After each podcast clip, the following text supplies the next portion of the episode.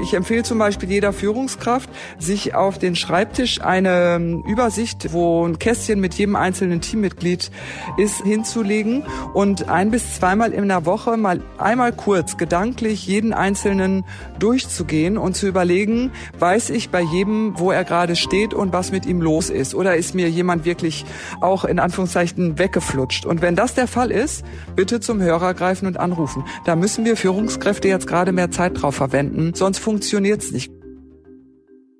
Das war Reinhild Fürstenberg. Sie ist Leiterin und Gründerin des Fürstenberg-Instituts. Das Institut berät Unternehmen, ihre Führungskräfte und MitarbeiterInnen in Sachen Stress und in mentaler Gesundheit. Das Fürstenberg-Institut, das in Hamburg zu Hause ist, ist derzeit so ausgelastet wie ja noch nie seit seiner Gründung. Ja, das wundert mich ehrlich gesagt nicht. Nach einem Jahr Pandemie sind bei vielen Menschen die Batterien einfach leer. Und das haben wir ja auch an der Beliebtheit unserer Podcast-Folge vor ein paar Wochen gemerkt. Da haben wir mit Felix Haas gesprochen, einem Unternehmer, der über seine eigenen Erfahrungen mit mentaler Erschöpfung gesprochen hat. Und an der Stelle vielleicht auch noch der kleine Hinweis, weil es ganz gut passt, wenn euch der Podcast mit Felix Haas oder andere Folgen auch gut gefallen hat, ihr würdet uns wirklich unterstützen, wenn ihr uns auf Apple bewertet, am besten natürlich mit 5 Sternen und in euren Netzwerken teilt.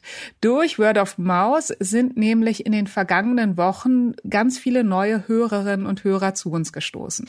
Ja, schön, dass du Word of Mouth sagst. Ich glaube, früher hieß das ja Mund-zu-Mund-Propaganda. Die können wir auch gut gebrauchen. Jetzt aber zurück zu unserem eigentlichen Thema, und zwar die mentale Erschöpfung. Leider, muss man sagen, war die Folge tatsächlich ein ziemlich großer Erfolg. Sie wurde sehr oft abgerufen und wir haben von euch sehr viele Mails dazu bekommen, sodass wir uns entschlossen haben, das Thema nochmal aufzugreifen, aber natürlich diesmal aus einer anderen Perspektive. Diesmal wollen wir darüber reden, was nämlich konkret Führungskräfte dagegen tun können, damit ihre Teams nicht ausbrennen. Und wir, das sind Astrid Meyer, Chefredakteurin von Xing News, und Antonia Götzsch, Chefredakteurin des Harvard Business Manager. Ja, ich denke, das Thema braucht gar keine weitere Einführung, auch keinen Kontext. Wir wissen alle, wie erschöpft wir sind, und wir spüren das auch alle in unseren Teams. Also lass uns doch gleich mal reinhören in euer Gespräch, Astrid. Hallo Reinhild. Hallo Astrid. Reinhild, wir sprechen heute ja darüber, was man als Führungskraft tun kann, um sein Team in dieser ganzen Corona-Situation vor dem Ausbrennen zu bewahren. Aber bevor wir darüber sprechen, du bist ja mit deinem Institut direkt am Ohr der Leute dran.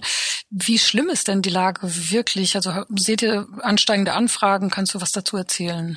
Ja, also wir haben in dieser Zeit wirklich mehr zu tun als in über 30 Jahren zuvor, weil es einfach zunehmend mehr Leuten wirklich nicht gut geht. Und jetzt seit dem letzten, noch mal härteren Lockdown steigern sich einfach die Anfragen, gerade auch in Verbindung mit depressiven Verstimmungen oder auch handfesten Depressionen.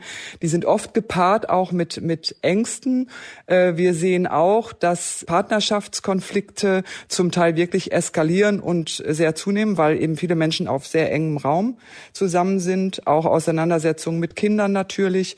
Und wir beobachten, dass zunehmend mehr Leute mehr Alkohol trinken und Medikamente nehmen. Was bedrückt denn derzeit die Menschen am meisten? Gibt es da so wiederkehrende Themen, die ihr seht?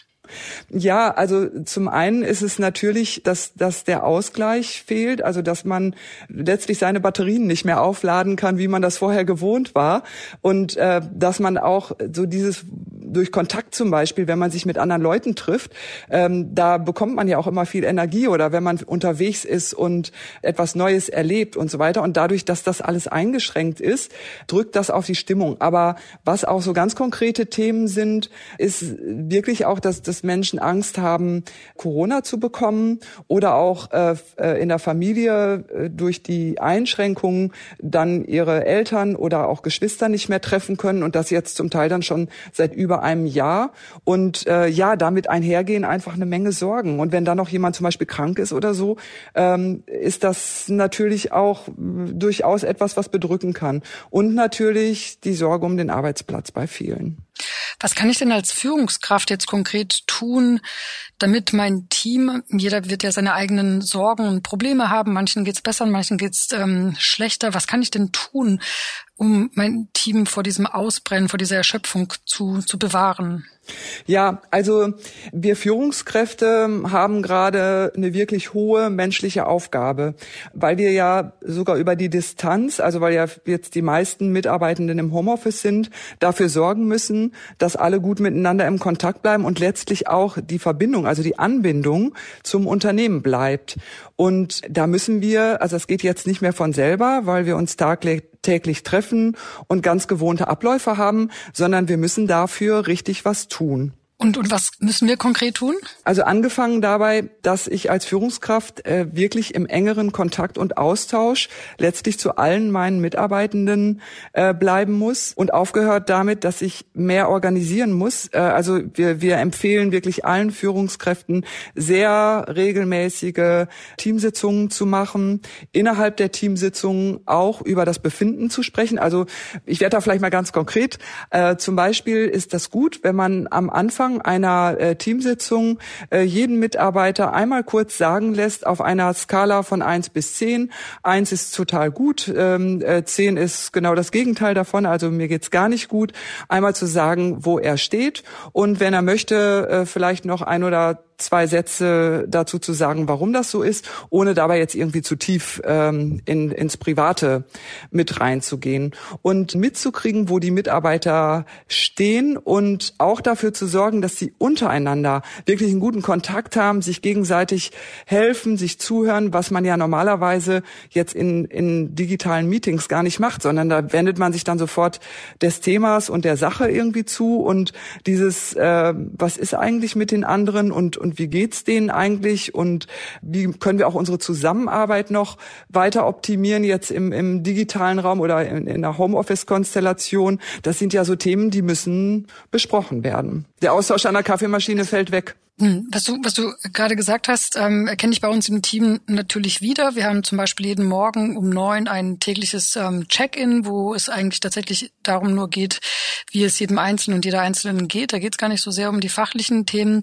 Das passt bei uns sehr gut und machen wir schon seit Anbeginn der Pandemie, weil wir grundsätzlich auch ein Team sind, das eher so auf der Gefühlsebene sehr stark auch miteinander immer im Kontakt ist. Was mache ich aber als Führungskraft, wenn ich in einem Unternehmen arbeite, wo vielleicht die Kultur ganz anders ist, wo davor überhaupt kein Raum war für so Gefühliges? Wie kann ich trotzdem das dann herstellen, dass jetzt auf einmal sich die Leute öffnen und sagen, wie es ihnen morgens geht? Das ist eine gute Frage, weil das nämlich also aus unserer Beobachtung in den meisten Teams so ist, wie es bei euch eben wirklich anders schon vorher gelaufen ist.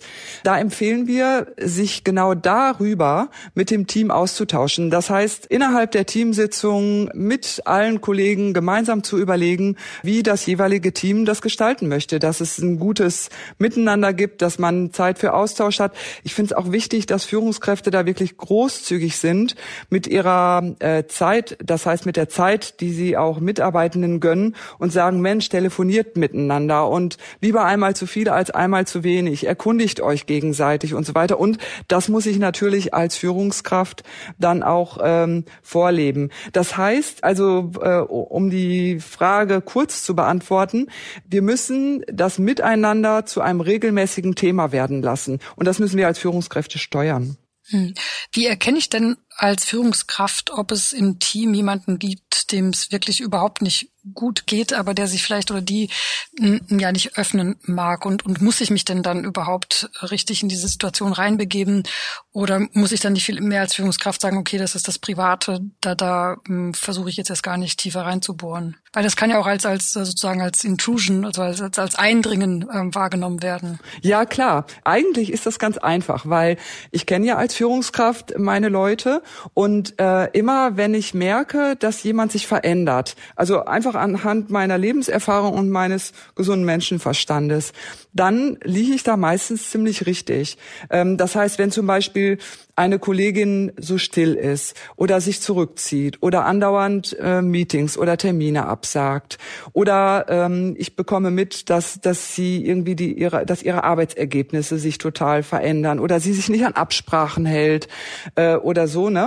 Dann, oder sie sogar vielleicht auch ganz konkret sagt, ich habe totalen Stress zu Hause oder mir ist das mit den Kindern gerade viel zu viel oder was auch immer für Themen dahinter stehen.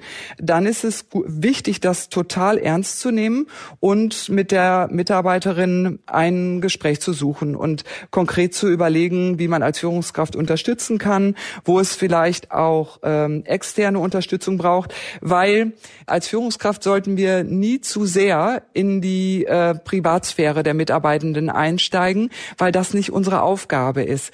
Unsere Aufgabe ist, die Mitarbeitenden dahin zu führen, dass sie sich selber Unterstützung holen, wo sie dann ihre Themen klären und sich weiterentwickeln. Und dazu fällt mir gerade auch noch was ein, was mir auch in meiner Arbeit sehr wichtig ist.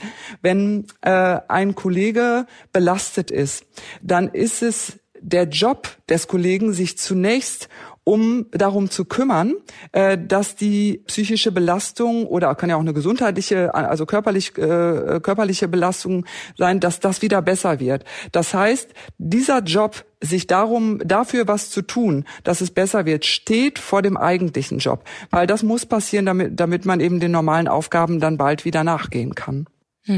Das sollte eine Selbstverständlichkeit sein. Nichtsdestotrotz nehme ich an, dass es als Führungskraft natürlich dann auch meine Aufgabe ist, das dem Mitarbeiter trotzdem auch wissen zu lassen, ne? Unbedingt. Also damit offen zu sein und dem Mitarbeiter zu sagen, mir sind die und die Sachen letzte Zeit aufgefallen, ich mache mir wirklich ein bisschen Gedanken um dich und deswegen wollte ich einfach mal fragen, ob bei dir alles soweit okay ist oder ob es etwas gibt und auch zu fragen, kann ich dich irgendwie unterstützen oder müssen wir auch jetzt konkret an deiner Arbeit was verändern, ne? Was weiß ich, brauchst du für eine Sache vielleicht ein paar Tage länger, bis das fertig wird oder gibt's auch manchmal gibt es hier auch wirklich Probleme in der Umsetzung der Arbeit. Das ist übrigens, Astrid, auch noch etwas, was wir von unseren Beratungssuchenden sehr häufig gespiegelt kriegen. Und zwar dadurch, dass so der Austausch vor Ort wegfällt und auch der Austausch an der Kaffeemaschine, kann man ja nicht mehr bei bestimmten Arbeitsaufgaben mal eben kurz den Kollegen fragen, sag mal, wie würdest du das machen oder hattest du nicht schon mal was Ähnliches oder so, ne? Und gerade Mitarbeitende, die das so brauchen, dass sie mal kurz so eine Sicherheit bekommen, ne? Die stehen zum Teil wirklich dann manchmal mit kleinen Herausforderungen vor ganz großen Herausforderungen und halten sich daran auf und sitzen dann manchmal wirklich dreimal so lange an einer Arbeit, wie sie vorher gesessen haben. Und auch das sollte ich als Führungskraft gut im Visier haben, dass ich das irgendwie, also dass ich danach frage, wenn ich das mitbekomme, dass jemand seine Arbeit nicht geschafft bekommt, nachzufragen, woran liegt das? Und vielleicht braucht dann die Kollegin die Erlaubnis, öfters mal auch jemand anders anzurufen. Ich versuche mich jetzt gerade in die Perspektive der Mitarbeiter zu versetzen und der Mitarbeiterinnen.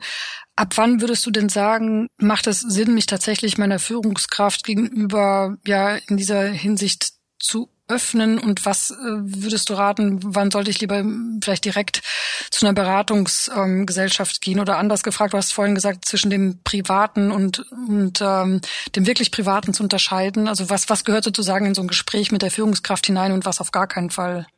Ja, also da müssen wir unterscheiden. Zum einen ist es ja so, dass es auch ganz viele Mitarbeitende gibt, die das ganz super schaffen, wenn sie dann im Teams- oder Zoom-Meeting sitzen, nach außen sich ganz normal zu geben, aber in Wirklichkeit geht's ihnen überhaupt nicht gut. Also und die verwenden oft auch dann ganz viel Energie darauf, sich nach außen das nicht anmerken zu lassen. Und wenn das zum Beispiel die Situation ist, dann je früher man da externe Hilfe in Anspruch nimmt, umso besser. Und wenn es nach außen nicht auffällt, dann ist das zwar auf der einen Seite vielleicht für den Mitarbeiter befriedigend, aber auf der anderen Seite trägt das nicht unbedingt zur Verbesserung bei. Also ich halte immer viel davon, wenn man offen ist mit dem, was man hat. Also dass man zum Beispiel sagt, mir geht's gerade nicht so gut, aber ich tue da auch schon was dran, ohne dass man jetzt ins Detail gehen muss. Weil das ist etwas, was dann im Detail, also zum Beispiel, wenn ich Stress habe mit meinem Partner, dann gehören die Details davon wirklich nicht an den Arbeitsplatz. Das muss ich mit jemand anders besprechen. Dann kann ich aber sagen, ich habe gerade Stress zu Hause und deswegen geht's mir nicht so gut, aber ich arbeite daran, damit es besser wird, ne? Also insofern, das ist so das eine. Und wenn es Auswirkungen hat auf die Arbeit, dann ist es immer gut, mit mindestens der Führungskraft dazu einmal ins Gespräch zu gehen. Wie führt denn so ein Gespräch, das ja durchaus ja auch schwierig sein kann, also dass es auch nahbar ist? Also sollte ich das dann normal über eine Videokonferenz machen, weil das im Moment das Tool ist, was wir eh jeden Tag benutzen? Das würde dann ja eher signalisieren, dass es ja Routine, oder sollte ich mich dann mit dem Mitarbeiter, mit der Mitarbeiterin zum Spaziergang verabreden? Was habt ihr da für Erfahrungen gemacht?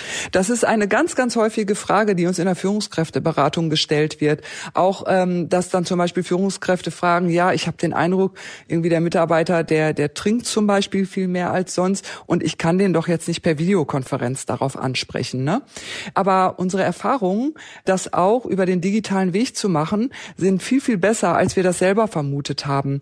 Weil, also ich rate zum einen dazu, dass, wenn es möglich ist, es natürlich schön ist, wenn man sich treffen kann oder sich zum Beispiel auch zu einem gemeinsamen Spaziergang trifft oder Ähnliches, ne? Aber die Erfahrung zeigt, dass es für Mitarbeitende oft über den digitalen Weg viel einfacher ist, sich zu öffnen. Also dann zum Beispiel über ein Zoom-Meeting mit der Führungskraft auch über solche Themen ins Gespräch zu gehen.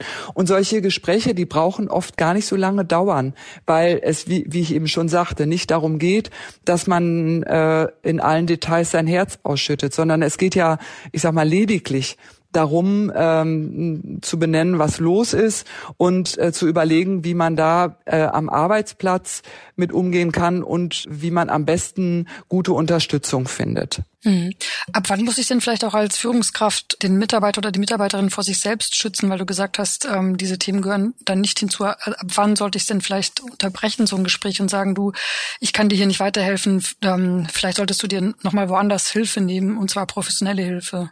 Eigentlich schon sehr früh im Gespräch. Also immer dann, wenn Mitarbeiter anfangen, ihr Herz auszuschütten, und ich als Führungskraft merke, der Mitarbeiter ist wirklich sehr mitgenommen davon, dann würde ich jeder Führungskraft empfehlen, auf jeden Fall die Inanspruchnahme von externer Hilfe genau damit zu begründen, nach dem Motto, Mensch, deine Probleme, die sind nicht ohne.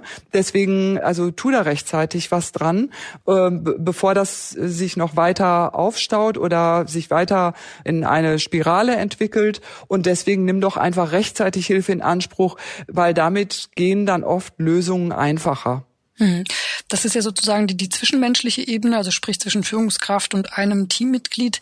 Wie sieht das denn auf Teamebene aus? Also was kann ich tun? Woran merke ich, dass die Stimmung, dass die Befindlichkeiten vielleicht gerade kippen? Denn ich glaube, da müssen wir so aufpassen, dass wir nicht in einen Strudel hineingeraten und uns dann gegenseitig runterziehen. Gibt es da vielleicht Methoden, Tools, Routinen, die du vielleicht empfehlen kannst? Ja, mir fällt gerade noch was zu deiner letzten Frage ein, bevor ich gerne dann auch auf die Frage antworte. Bei uns im Institut zeigt sich, dass Mitarbeitende oft, wenn die Führungskraft das empfiehlt, viel eher Hilfe in Anspruch nehmen, im Vergleich dazu, dass das Familienangehörige oder nahe Freunde empfehlen. Weil man am Arbeitsplatz doch, also haben viele Menschen den Anspruch, gut performen zu wollen. Und wenn die Führungskraft das dann schon sagt, dann, wie gesagt, nimmt das oft wirklich sehr, sehr positiven und konstruktiven Einfluss. Deswegen, das finde ich nochmal wichtig, das auch zu wissen, dass man das auch nicht unterschätzt und auch nicht zu lange wartet als Führungskraft. Man kann eigentlich gar nichts falsch machen damit, wenn man Mitarbeiter danach fragt, wie es ihnen geht, und seine ganz subjektiven und persönlichen Eindrücke oder Beobachtungen schildert. So, das nochmal kurz dazu. Jetzt aber gerne zu der Frage, was man untereinander tun kann. Auch da bin ich wieder bei dem Thema Führung, weil das müssen wir als Führungskraft gut im Visier haben, wenn es auch untereinander schlechte Stimmung gibt und das möglicherweise zu kippen droht, weil wir dann daran was tun müssen. Letztlich halte ich immer viel davon, die Dinge zu thematisieren. Das heißt, in der Runde die Dinge, die die Kollegen bedrücken, offen anzusprechen. Und nicht selten hat das einfach auch schlicht was mit der Arbeit zu tun, ne? Also dass man irgendwie Probleme in der Zusammenarbeit hat. Manchmal auch, dass Prozesse nicht klar geregelt sind. Also gerade jetzt in der Übergangszeit von Präsenz zum Homeoffice gab es das ganz, ganz häufig, dass einfach nicht klar war, wer sagt was wem, was muss wie kommuniziert werden, wie regel ich was darf ich nicht, was sind die Erwartungen, die an mich gestellt werden. Und deswegen ist das oft auch für eine Führungskraft und auch für ein Team sehr sehr aufschlussreich, wenn man ganz konkret danach fragt, was ist eigentlich bei jedem Einzelnen arbeitsmäßig los. Und wie behalte ich den Überblick über alle? Also im Büro sehe ich ja meistens jeden und jede und kann in ein Gespräch gehen. Man trifft sich in der Kaffeeküche, man geht auf die Terrasse, wenn es denn eine gibt, oder raus in den vor die Tür. So im Homeoffice fällt uns das dann doch vielleicht schwerer. Gibt es da noch Tipps und Tricks, die du hast, die einem helfen, eben den Überblick über alle zu behalten? Ja, also dafür braucht man einfach regelmäßige gemeinsame Meetings. Das ist so das eine. Und also wir machen zum Beispiel bei uns auch ganz regelmäßig Stand-up-Meetings. Und ja, darüber bleibt man irgendwie in einem so engen Austausch, wie wir das selbst in der Zeit, als es noch nicht dieses viele Homeoffice gab, wo wir viel mehr voneinander mitkriegen, ne? Das ist übrigens auch, finde ich, ein sehr schöner Effekt. Also wir beobachten auch regionsübergreifend, dass viele Kolleginnen viel mehr Kontakt zueinander haben, weil es jetzt eben über Teams und Zoom und so weiter so einfach geworden ist. Also das sind eben auch sehr, sehr schöne Entwicklung. Aber ansonsten, also ich empfehle zum Beispiel jeder Führungskraft, sich auf den Schreibtisch eine Übersicht mit allen, also wo ein Kästchen mit jedem einzelnen Teammitglied ist, hinzulegen und 1- bis zweimal in der Woche einmal kurz gedanklich jeden Einzelnen durchzugehen und zu überlegen, weiß ich bei jedem, wo er gerade steht und was mit ihm los ist? Oder ist mir jemand wirklich auch in Anführungszeichen weggeflutscht? Und wenn das der Fall ist, bitte zum Hörer greifen und anrufen. Da müssen wir Führungskräfte jetzt gerade mehr Zeit drauf verwenden, sonst funktioniert's nicht gut. Also da haben wir einen echten Job, dafür zu sorgen, wirklich alle, ich sag's mal so landläufig, Schäfchen beisammen zu halten. Und dafür muss was getan werden, das bleibt nicht von selber so.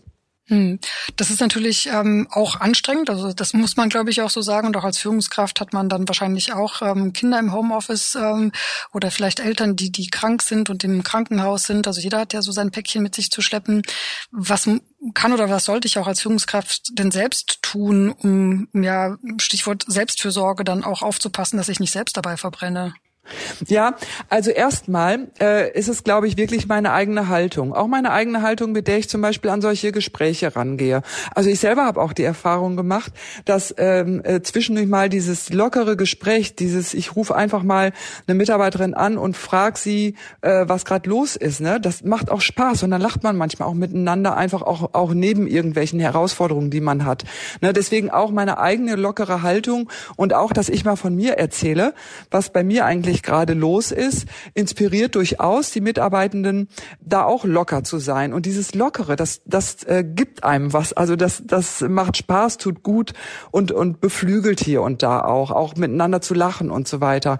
Ja, und ansonsten gilt natürlich für mich als Führungskraft genau das Gleiche, was auch sonst für Mitarbeitende gilt, nämlich, dass ich wirklich regelmäßig Dinge tun muss, die mir Energie und Power geben. Also angefangen von, dass ich darauf achten muss, mich regelmäßig zu bewegen, meinen Tag zu strukturieren, Auftankzeiten zu nutzen, regelmäßigen Kontakt auch zu vertrauten Menschen zu haben, um gut im Austausch zu sein, ja, Unterbrechungen zu machen, frische Luft einzuatmen. Das ist übrigens auch etwas, was nicht zu unterschätzen ist, ne? Also wenn man eine halbe Stunde am Tag an der frischen Luft ist, dann wird dadurch und sich am besten dabei sogar noch bewegt, auch wenn man nur leicht spazieren geht, dann nimmt das Einfluss auf den Serotoninhaushalt und dadurch kommt man nicht nur in eine bessere Stimmung, sondern das hat auch körperliche Auswirkungen, sprich ist gut fürs Immunsystem,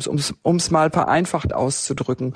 Und solche Dinge, die sind für uns Führungskräfte ganz wichtig vorzuleben, weil wir dadurch gezielt beeinflussen können, dass es uns gut geht und wir auch in unserer Kraft bleiben. Und dafür müssen wir echt sorgen, weil wenn nicht wir, wer dann? Ich denke da immer an diese Analogie im Flugzeug. Also wenn auf einmal die Beatmungsmasken runterfallen, muss man ja auch als Elternteil sich als erstes die Maske drauf tun, um den anderen helfen zu können. Das ist in solchen Situationen wahrscheinlich auch wichtig, so ein Bild im Kopf sich vielleicht zu kreieren, dass man nur dann anderen helfen kann, wenn man selbst in der Lage dazu ist. Jetzt hast du das Thema gerade Bewegung angesprochen. Gibt es denn noch andere Routinen, die man vielleicht auch mit seinem Team zusammen machen kann? Also kennst du Unternehmen, wo vielleicht über Zoom zusammen, keine Ahnung, Yoga gemacht wird oder meditiert wird? Gibt es da vielleicht noch so ein paar Tipps und Tricks, die vielleicht woanders gut funktionieren, die du hier mit uns teilen könntest? Ja, also mein Motto ist ja lieben, lachen, länger leben. Ne? Das heißt, also wir müssen einfach Zeiten miteinander verbringen, wo wir Schönes miteinander tun. Also viele Teams machen jetzt Kochsessions, haben, was weiß ich, treffen sich schon früh morgens zu einem Warm-up, zu einem gemeinsamen, also zu gemeinsamer Bewegung, machen digitale Mittagspausen, machen vielleicht auch mal eine Familienzeit, wo dann auch Katze, Kind und Hund mit in das Zoom-Meeting mit rein dürfen. Und was ich in der letzten Zeit jetzt auch sehr oft miterlebe, ist, dass Mitarbeitende sich zu einem Spaziergang treffen. Und jetzt, also wo auch ja viel getestet wird, sind ja über den Weg dann auch nochmal für einige wieder neue Möglichkeiten entstanden. Aber letztlich, die Mitarbeitenden, die bringen gute Ideen mit. Deswegen, also meine Devise ist, frag deine Leute und sprich mit denen und hör nicht auf, immer wieder danach zu fragen als Führungskraft. Man braucht sich gar nicht alles selber ausdenken, sondern ja, wir haben kreative, tolle Mitarbeiter, die auch gerade darüber, dass sie gefragt werden, sich freuen, auch an Antworten geben zu können. Und also auch bei uns im Institut, wie einige Mitarbeiter da über sich hinausgewachsen sind und jetzt wirklich für die ganze Belegschaft Angebote machen, auch an Entspannungsübungen zum Beispiel, also die dann in der Regelmäßigkeit angeboten werden oder wo ein Mitarbeiter selber ein Webinar anbietet, der noch nie vor einer Webinarkamera gestanden hat, weil er den Kolleginnen was mit auf den Weg gibt. Also wirklich klasse Möglichkeiten. Und danach muss man suchen. Ich finde, du sprichst einen sehr wichtigen Punkt an, nämlich Kreativität und auch eine gewisse Sichtbarmachung der Menschlichkeit, die in uns allen steckt, gerade auch in so einer Krise. Und also zumindest empfinde ich das so, dass das nicht alles nur ganz schlecht ist, sondern dass es durchaus auch vieles Gutes gibt, dass wir uns eventuell ja auch für die Zeit nach Corona bewahren sollten. Was ist denn so deine Einschätzung? Solche Sachen wie Check-ins, wo es wirklich auch ums Wohlbefinden geht und nicht nur um die Zahlen, gemeinschaftlich spazieren gehen, kochen. Wenn wir uns irgendwas davon auch für die Zeit nach Corona aufbewahren, und sollten wir das? Ja, also meine Tochter hat vor kurzem einen schönen Satz dazu gesagt. Und zwar meinte sie, Mama, wir werden heute in einem Jahr einiges von dem vermissen, was wir jetzt haben. Und ja, ich glaube, wir müssen wirklich auch neben allem, was uns gerade wirklich nicht gefällt, müssen wir einfach auch immer auf das schauen, wo wir es gerade sehr viel entspannter haben oder anders haben als vorher, weil das bringt ja auch viele neue Möglichkeiten mit sich, ne? Also wie viele Leute haben zum Beispiel dadurch, dass sie nicht mehr den regelmäßigen Arbeitsweg vor sich haben, viel mehr Zeit und stehen morgens alleine schon viel, viel entspannter auf, ne? Und also das nur als ein Beispiel. Und ich bin ja zutiefst davon überzeugt, dass wenn wir jetzt auch wieder mehr Lockerungen und Öffnungen haben, dass dann bei vielen einfach auch die Angst wieder ein bisschen zurückgeht. Weil Angst ist etwas, was sich gerade, finde ich, sehr, sehr breit gemacht hat. Und Angst führt dazu, dass wir starrer werden und unflexibler werden. Also insofern, es gibt ja auch diesen Satz, Angst ist kein guter Berater. Und wenn wir Angst haben, dann führt das nicht nur dazu, dass wir innerlich angespannter werden und auch angespannter mit den normalen Anforderungen unseres Lebens umgehen, sondern wenn wir uns entspannen, dann führt das ja auch dazu, dass wir die Entspannung weitertragen an andere und damit auch anderen wieder mehr Kraft geben. Und in diesen Kreislauf, da müssen wir wieder reinkommen. Und da finde ich es auch wichtig, dass sich da auch jeder von uns an die eigene Nase fasst und wirklich überlegt, was kann ich tun, damit ich zufrieden bleibe, weil wir haben alle die Möglichkeit und wir haben so viel Potenzial und auch Variationsmöglichkeiten auch innerhalb des Lockdowns, damit wir letztlich, also damit wir einen guten Tag haben, Tag für Tag. Und ja, was dabei mir auch noch ein wichtiges Thema ist, ist das Thema Selbstwirksamkeit. Also das ist so ein Begriff, den wir Fachleute dann immer verwenden.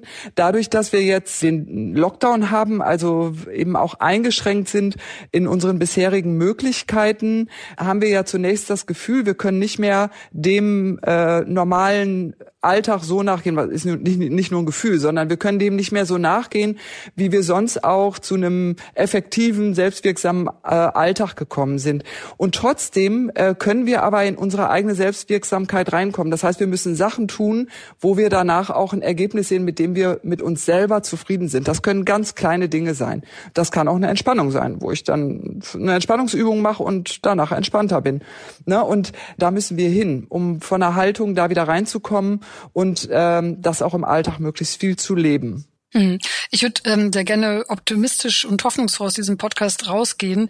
Kannst du denn vielleicht natürlich anonymisiert ein paar Beispiele mit uns teilen von Menschen, die bei euch in der Beratung waren, die vielleicht wirklich in dieser Angststarre waren und keine Möglichkeiten mehr gesehen haben, die aber mit einer professionellen Hilfe vielleicht doch nochmal ganz neue Möglichkeiten entdeckt haben? Also wie gesagt, anonymisiert und auch ohne Unternehmensbeispiele zu nennen. Ja, das mache ich natürlich total gerne, weil da gibt es so viele schöne Beispiele. Also angefangen von einem Paar, die sich an uns gewandt haben und danach und meinten, also bei ihnen wäre alles so eskaliert, dass es jetzt nur noch darum geht, wie sie irgendwie gut auseinanderkommen, was unter Corona-Bedingungen mit Kindern irgendwie nicht so ganz leicht zu gehen schien, die dann sich zunächst doch nochmal dafür entschieden haben, es miteinander auszuprobieren und wo dann in der Beratung so konkrete neue Umgangsweisen ausprobiert wurden, also die sie anschließend zu Hause ausprobiert haben und die sich wirklich wieder neu gefunden haben und im Alltag einfach neue Dinge miteinander ausprobiert haben und ja wieder zu ihrer gemeinsamen Freude gefunden haben. Über zum Beispiel, da gibt's viele Beispiele sogar für Menschen, die sich sehr einsam gefühlt haben und über die Beratung, also und auch dachten, da geht irgendwie gar nichts mehr und ich komme da nie mehr wieder raus. Und durch die Beratung wirklich auf neue Ideen gekommen sind, die sie ausprobiert haben und dadurch wieder total in die Aktivität und auch über soziale Netzwerke zu neuen Kontakten und Beziehungen gekommen sind oder alte wieder aufgefrischt haben und dadurch eine neue Lebendigkeit in ihr Leben bekommen haben. Du glaubst nicht, Astrid, wie schön das ist, wenn man das sieht, wie dann manchmal einfach dadurch, dass man sich mal gemeinsam mit einem Berater oder Moderator, wenn man so will, eine Stunde um so ein Thema kümmert, was für kreative neue Ideen da auch entstehen können. Wie ist das denn? Also beispielsweise, um auch volle Transparenz herzustellen, Xing, der Arbeitgeber, bei dem ich ja arbeite, arbeitet ja mit euch zusammen. Das heißt, viele unserer Kolleginnen und Kollegen können auch sich an euch wenden. Das wird dann auch von Xing bezahlt. Wie ist das denn in Unternehmen, wo es vielleicht vom Arbeitgeber so eine Möglichkeit nicht gibt? Habe ich dann als Arbeitnehmerin die Möglichkeit, das anders irgendwie abzurechnen? Oder was würdest du dann raten? Ja, also zu uns können ja nur Mitarbeitende kommen, deren Unternehmen mit uns auch eine Zusammenarbeit vereinbart haben, was wir aber gerade wirklich oft erleben, weil wir haben so viel Nachfrage, wie wir in über 30 Jahren noch nicht hatten, dass wirklich auch Mitarbeitende zu ihren Personalchefs gehen und sagen, Mensch, können wir nicht jetzt, und das kann man ja auch zunächst mal für eine Probierphase vereinbaren, können wir nicht jetzt auch mal so etwas wie eine Mitarbeiterberatung in unserem Unternehmen einführen. Zumal ja die Mitarbeiterberatung eben die individuelle Situation jedes Einzelnen berücksichtigt, was man so im Unternehmen gar nicht leisten kann. Und wenn man aber die Möglichkeit nicht bekommt, dann gibt es natürlich den Weg, zu Beratungsstellen zu gehen, sich vielleicht auch einen Coach zu nehmen oder wenn man wirklich weiß, das ist jetzt was wirklich Schwerwiegenderes, für das ich eine Therapie brauche, dann gibt es eben die Möglichkeit, sich an Therapeuten oder auch Therapienetzwerke zu wenden. Die Therapeuten sind aber gerade wirklich sehr, sehr überlaufen, logischerweise, weil eben auch Depressionen und Ängste so massiv zunehmen, auch übrigens bei Kindern und auch jungen Erwachsenen. Insofern, ja, muss man sich einfach gut überlegen, komme ich nicht auch mit einer vorübergehenden Unterstützung gut wieder in meine Kraft. Mhm. Reinhild, vielen, vielen Dank für das Gespräch. Ich hoffe, das hat vielen Zuhörerinnen und Zuhörern jetzt weitergeholfen und wir werden auch in den Shownotes nochmal eure Adresse zeigen und noch weitere Tipps und Links, wie man sich nochmal beraten lassen kann. Vielen, vielen Dank und bis zum nächsten Mal. Ja, ich danke auch, Astrid. Und dir einen ganz schönen Tag weiter. Wünsche ich dir auch. Danke. Ja, ich finde es ja tröstlich, dass Reinhild trotz aller Probleme auch von positiven Erfahrungen in dieser Zeit berichten kann. Das Paar, das sie ja da erwähnt hat, das sich eigentlich schon trennen wollte, aber jetzt doch wieder miteinander klarkommt, hat mich optimistisch gestimmt. Also nicht, dass bei uns jetzt der Haussegen so schief hängen würde, aber ich habe das auch viel mitbekommen in meinem Umfeld, dass es natürlich auch für private Beziehungen schwierig ist in diesen Zeiten.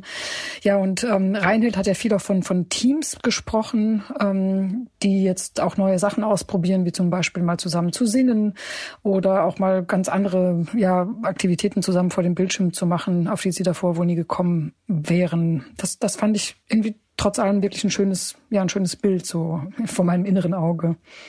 Ja, und es zeigt einfach, dass man das Thema Burnout angehen und lösen kann, wenn man gut in Kontakt ist und wenn man als Führungskraft achtsam ist und sich eben nicht nur an finanziellen Kennzahlen orientiert, sondern eben auch an den, ich würde mal sagen, menschlichen Kennzahlen. Wie geht es den anderen in meinem Team? Das stimmt. Und ich finde es wir sind jetzt so langsam in dieser Übergangsphase. Immer mehr Menschen sind geimpft. Wahrscheinlich werden wir demnächst ja auch wieder ganz normal, wenn wir wollen, zur Arbeit in die Offices oder in die Büros, heißt es auf Deutsch, gehen können.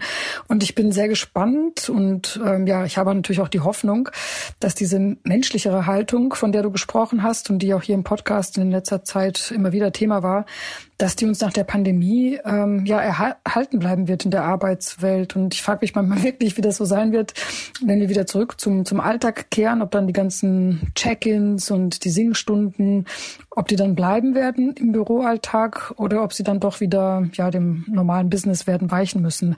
Ich finde, das ist im Moment mit das interessanteste Live-Experiment mit der Arbeitswelt, bei dem wir ja alle Teil sind. Ja, ich finde es auch persönlich total wichtig, das nicht alles über Bord zu schmeißen, denn die nächste Krise kommt und ich glaube auch für viele Menschen ist das ja jetzt alles noch gar nicht ausgestanden. Ich verlinke dazu nochmal einen Artikel, wo es eben darum geht, auch Strukturen jetzt aufzubauen, um sich als Unternehmen zu wappnen, sage ich mal, und Burnout auch vorzubeugen und das auch in seinen Teams zu tun.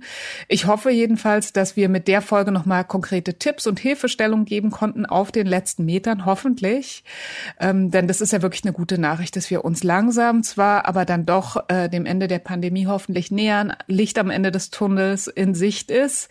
Und ich hoffe einfach sehr, dass nicht auf den letzten Metern noch Menschen wirklich ausbrennen, weil sie jetzt die Erschöpfung dann doch so groß ist, dass sie einfach nicht mehr können. Genau, wie sieht es dann mit Hausaufgaben heute aus? Was können wir konkret tun, um Burnout in unseren Teams vorzubeugen? Ich finde, diesmal hat wieder der Gast eine super Hausaufgabe mitgebracht. Und zwar schreibt doch Post-its mit den Namen eurer MitarbeiterInnen auf und legt sie euch auf den Schreibtisch, so wie Reinhild das erklärt hat. Und macht euch dann bewusst, ob ihr wirklich im Moment alle sozusagen im Blick habt und wo sie gerade mental wohl so stehen. Und ob es nicht mal wieder Zeit wäre für einen gemeinsamen Austausch beim Spaziergang zum Beispiel. Ja, richtig cool. Das ist eine Sache, da habe ich gleich gesagt, das setze ich um, weil das finde ich auch richtig gut. Wir hören uns wieder in 2 Wochen. Dann sprechen wir mit Douglas-Chefin Tina Müller. Und zwar darüber, unter anderem, wie man sich auf der Arbeit das richtige Image aufbaut. Die Folge wurde wie immer produziert von Philipp Fackler. Vielen Dank dafür. Und ich sage dann mal bis in 2 Wochen. Tschüss. Tschio. Und ich freue mich schon auf Tina Müller.